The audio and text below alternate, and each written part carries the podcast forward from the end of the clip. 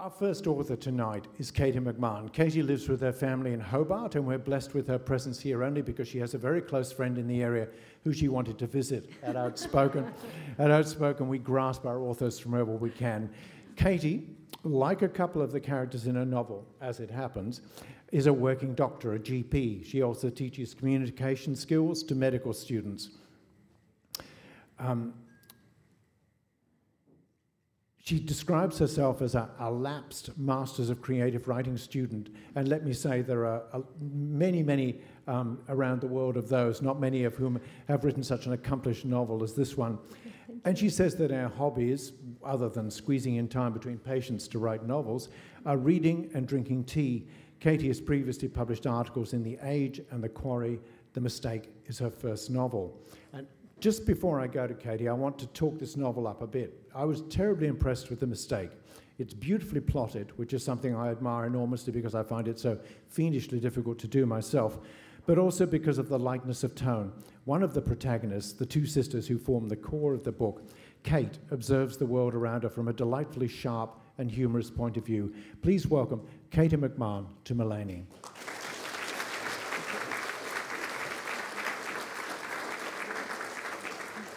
And maybe I can begin just by asking you, where did this novel spring from? What was its starting point? Oh, that's a good question. And I wish I had a really good answer. There's a few answers. There's a long-winded answer, actually. Someone said to me a while ago, well, of course, I know with these kinds of novels, there's always a formula. And I think they might have meant novels written by women about women and including an aspect in it of relationships. And I said, well, I wish I knew what the formula was because I had to make it up. So I didn't really have one, you know, moment, unfortunately, if only, because yes, the plotting was fiendishly difficult, um, where the story kind of popped into my mind. But I guess for me, the... The inspiration was really a couple of characters who I felt like I knew, who are, as Stephen says, two sisters who form the core of this novel. And there were also a couple of themes that I wanted to explore. And the characters had actually been with me for a long time. So when I was younger, in my twenties, I wrote kind of like a prequel to this novel, including these two characters. And then life kind of took over, and work and kids, and I always used to wonder, well, what happened to those characters? And then when a few years ago I had some time, I thought, well, maybe I'll try to find out by writing that down. And uh, and then, and I, and I guess another thing that was happening around that time was it was around the time I was turning forty, and I was, to be honest, astounded by the kind of like grief that I felt when I realised I was moving into another phase of how the world saw me. So I was, you know, when I was in my thirties, I was like, oh, you know, when I turn forty, I'll be free from the male gaze and I'll be liberated. And won't it be wonderful? Because I'll just embrace the fact that I've got my career and I'm a loving mother and blah, blah, blah, blah. And um, yeah, then I was not so much feeling liberated. I was feeling gutted. Um, I was feeling not enjoying th- that, that difference in perception. And, you know, I'm not saying that I was ever kind of particularly gorgeous. Uh, you know, I was just average looking. But I think that all young women are constantly appraised, right? And, um, yeah, like people are saying, yep, like like the women all, you, the women all know. And then I, don't th- I didn't realise how much, what a big impact that was having on me until it stopped happening. I, I, rem- I remember going to China on yeah. a, as a tour guide and walking amongst the Chinese, yes. and realizing that nobody was looking at me as a sexual object. And it was really kind of, like, hold on a second, you know? I mean, I mean I'm not trying to say that, that people generally look at me as sexual, yeah, but what I was trying to say is was that, that there was no, there was yeah, none of that at right. all. I was not I was not a subject of that yes. interchange which yes. goes on all the time. It's, as a young, I was quite young at the time. Yes, too. it's it's a whole culture, it's a whole world which you're very much part of without really realising. And then when I wasn't part of it anymore, I, I, I didn't enjoy it. And that got me really thinking about, you know, about... I, I guess I extrapolated that theme and, and explored the theme of beauty and how the way people look impacts on how the world treats them. So I was interested in exploring then how does... Um, You know, how does the way you look affect your confidence? How much of it is really your attitude and having a positive attitude about yourself? Is that really true, that if you've got a positive attitude, people are going to receive you well? Or, or is it just if you happen to be born really gorgeous, people are going to receive you well because you look hot? Um, yeah, so that, that was a starting point, I guess, an inspiration for, for Kate's story in this book. Yeah. Which is interesting because, uh, as I said, there's, there's kind of these two sisters at the centre of the book, but yeah. Kate, one of them, who is speaks in the first person, has a name very similar to your own. I have a blind spot about names. It's so oh, what, embarrassing. You, you didn't notice this? No. I know, right? It's it's so embarrassing. My editor said to me, you know, like this is two years into the writing process. I've got the book deal. The first time we spoke on the phone, she said she'd never met me. She'd never seen me. So she said, oh, you know, is Kate based on you? Kate is the heroine of this book. She's stunningly drop-dead beautiful. I was like, Oh, oh no, I just, Kate's just her name. That's how she appeared to me. And, oh, yeah, it is quite similar to my name, isn't it? Tegan, my editor, said, well, you know, people are going to ask you about that. They're going to think that Kate's based on you. I said, oh, no, as soon as they meet me, they'll realise that's not the case. and and once the audience, once, sorry, once the readers get forty or fifty pages into the book, they're going to see that there are some differences between yes, you and indeed. Kate. Yeah. Yeah, so Kate's story really, where that's all going with the beauty thing, is is to do with Kate is this beautiful young woman whose career is founded on her beauty, whose self-image um, and sexuality, sense of her own sexuality is founded on her beauty. And then she undergoes an experience which drastically changes the way she looks and the way she feels about how she looks. And uh, so, so really her, her story is about coming to terms with that. Mm. And I made this kind of cheap comment in the introduction about, you know, writing this novel between patients, patients. But honestly, you know, how do you manage to find the time to write a novel and be a practicing doctor? Well, I only work part-time, and um, I have a really great husband who does heaps. And I just had, um, you know, I had, but, but I had around two days a week. two to three days, which were writing days.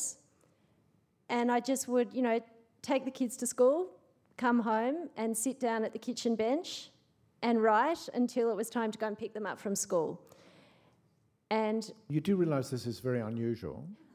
Well, I, I, I actually don't. Um, th- th- thank you for enlightening me. No, because most writers that I know tend to have to write every day because it's like, they say it's like riding a bicycle. If you go too slow, you fall off. And if you leave too long between approaches to the manuscript, when you go back to it, you can't find where you were, you can't find, and another day or two is wasted trying to get back there. Yes. I I agree, and I think, well, I, I th- there, there were times when I was writing this book actually towards the end of the second draft where I did... I, I would I would take a, f- a few days and go away um, and, and just work heaps. But actually a really good friend of mine who I greatly respect, I sort of said to her very early on, three or four years ago, what, what do you think like about this you should write every day thing? And she just said, oh, well, look, that's the ideal, but if you can't have it, just do what you can do. And I was like, oh, yeah, okay, fine, yep. So I just did that. So, look, would you like to give the audience a flavour of the book? Just maybe read a, a short passage for us? Okay, yep, thank you.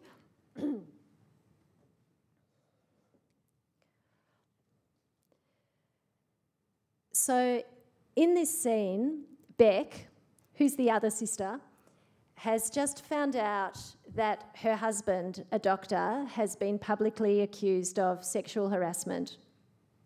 And she's at home making dinner, waiting for him to come home. Before Stuart got home, she realised that she'd better pull herself together, brush her teeth, and at the very least make a salad. She was standing at the bench, cutting cherry tomatoes into leaky halves when he came into the kitchen. "I got a roast chicken," she said, as if that was the most important thing in their world. "We can get the kids to bed earlier that way." When he didn't reply, she glanced up at him. Bless his heart, he looked like a twelve-year-old at his first disco. "Where are they?" His voice sounded so hearty that it made her want to start crying again. "Upstairs." To give him a bit of privacy, she turned back to the tomatoes. "They're watching a movie." He probably wouldn't realise that was a special treat. Beck, Beck, you believe me, don't you?" She put down the knife and met his eyes. "I believe you think you're telling the truth," she replied. "But you were pretty drunk, Stuart." He had been, not falling down drunk, but a fair bit drunker than her. "And I know you wouldn't ever have gone through with, with what you said, but the way you were all carrying on, the way those horrible men were talking..." "Well, I mean, things like that do get said, Stuart, and not everyone who says them has rapist tattooed on his forehead." She sounded angry by the end. She picked up the knife and went back to her tomatoes. "Right." He used the same tone as when interns were incompetent. Hard, exasperated, polite. As if she was the one who'd done something wrong. "I'm just getting dinner ready." She snapped the knife back down onto the chopping board. He had absolutely no idea what her evenings were like. "Then I'll put the kids to bed, then we can talk. All right?" "Okay." His voice had softened. "Whatever you want, Beck." "What I want is for this to have not happened."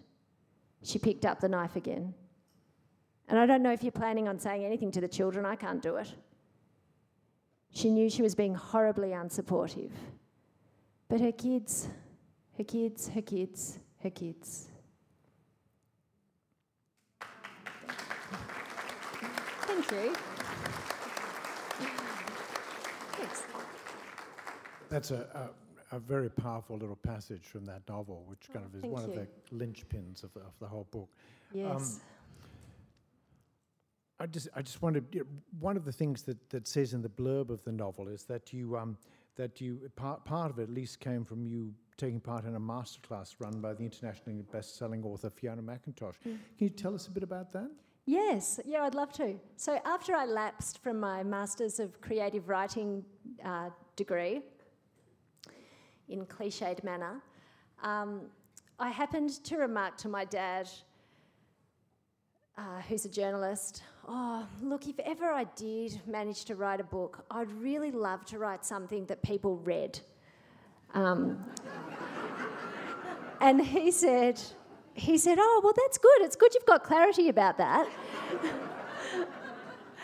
and um, anyway, and, and my dad has a policy that he does not buy Christmas presents for anyone over twelve. Like, he's very generous to the grandchildren. But his own children, you know, you, you're, you're on your own. Anyway, that Christmas, which must have been around twenty seventeen, he called me into the garden. He said, "Oh, don't tell your brothers." And he had bought me this, this opportunity to go to this masterclass, uh, which was in Adelaide. And yes, as Stephen says, Fiona McIntosh, who's a um, very successful kind of commercial fiction writer, runs these masterclasses. So I was so stoked because not only was I going to get to go and do writing, I was going to get to go to another capital city and have six nights by myself in a service department. I was so excited. It was, it was, you know, one of the first times I'd, I'd gone away by myself since having kids. And really the main thing I got out of it, great friends, great camaraderie. There's just a small group of about twelve of us. And the other thing was Fiona McIntosh, she's so no-nonsense, and she's kind of like, you know, an English hospital matron in the old, you know, those olden days stereotype matrons. And she'd just say things like, oh, well, that's nonsense. You just have to write. And just sit down and write. No one cares. I don't want to hear the excuses. Just sit down and write. So I would just always hear her voice in my head um, whenever I was going, oh, this is all just terrible and awful. Just, just, just write. And it was very, very, very good advice, and I'm glad she gave it to you. Thank you so much for coming, Katie McMahon, to, to, to Mulaney. Thank you so much. Thanks for having me. Thank you.